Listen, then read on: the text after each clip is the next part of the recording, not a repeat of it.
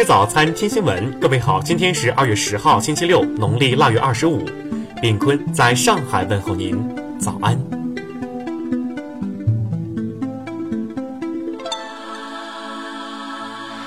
首先来关注头条消息。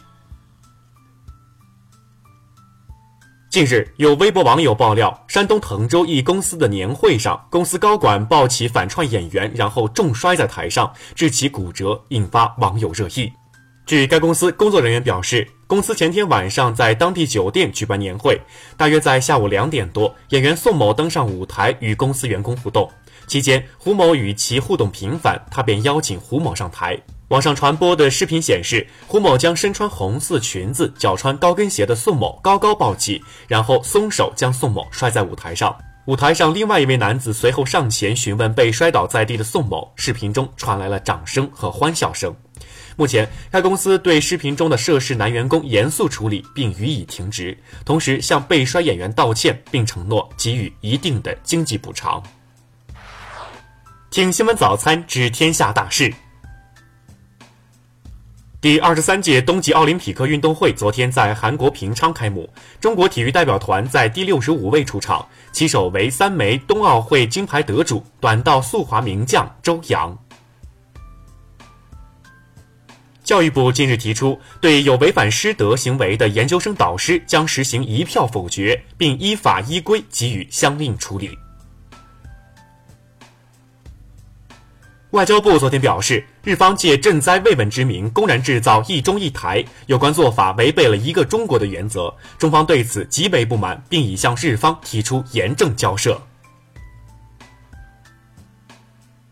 针对网友反映的农村手机 4G 信号差的问题，工信部日前回应称，将进一步扩大农村 4G 网络覆盖范围，优化网络质量，实现深度覆盖。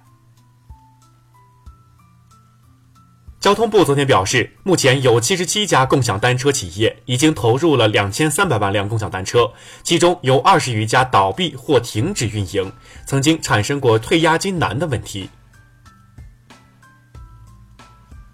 今日起，油价迎年内首降，按一般家用汽车油箱五十毫升容量估测，加满一箱九十二号汽油将节省约六点五元。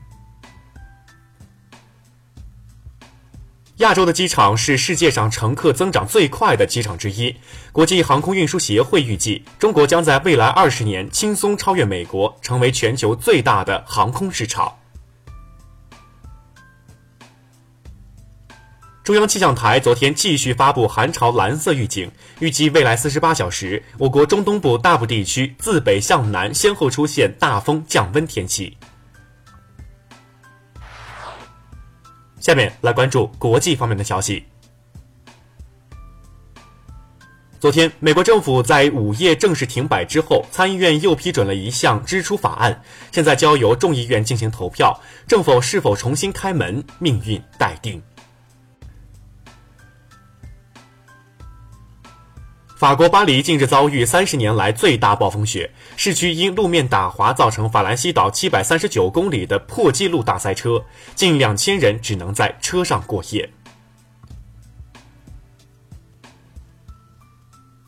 美国国务卿近日警告说，俄罗斯已经开始干预二零一八年的美国中期选举，而美国没有做好应对准备。他最终没有详细说明。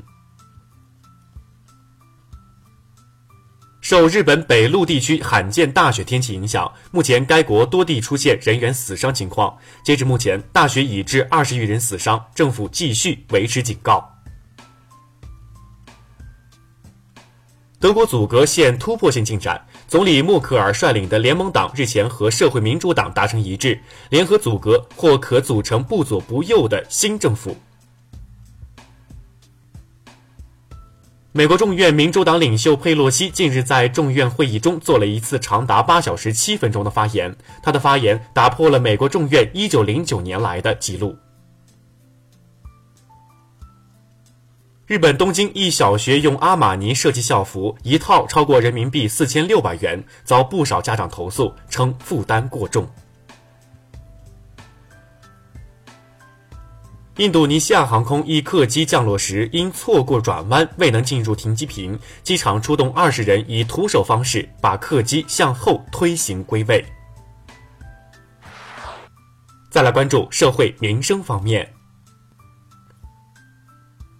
日前，饿了么发布外卖年度报告，数据显示，大部分手机族最爱的菜品分别是皮蛋瘦肉粥、香辣鸡腿堡和酸辣土豆丝。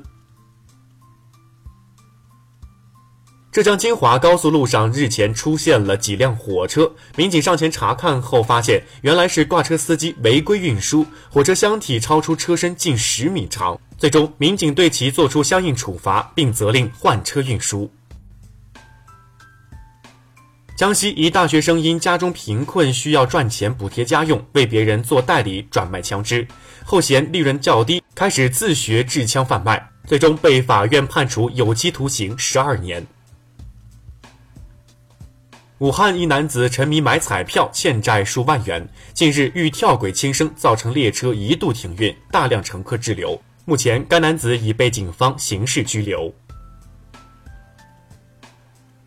日前，一名涉嫌在1995年持刀杀人、潜逃22年的男子被警方押解回京。多年来，他为躲避公安机关抓捕，抛妻弃子，22年不与父母联系。目前已更名改姓，再娶妻生女。最后来关注文化体育方面。CBA 常规赛第三十七轮，山东队在客场以一百三十五比一百一十八轻取青岛队，丁彦雨航全场狂砍四十一分、七板六助。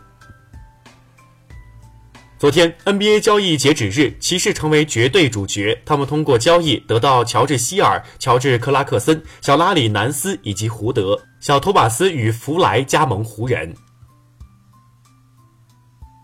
有着中国古代最大百科全书之称的鸿篇巨著《永乐大典》近日在中国国家图书馆展出，观众可在现场临摹书写其中的书页。昨天，国家宝藏迎来收官之夜，九大博物馆馆长再次齐聚国宝舞台，揭晓入选特展国宝名单。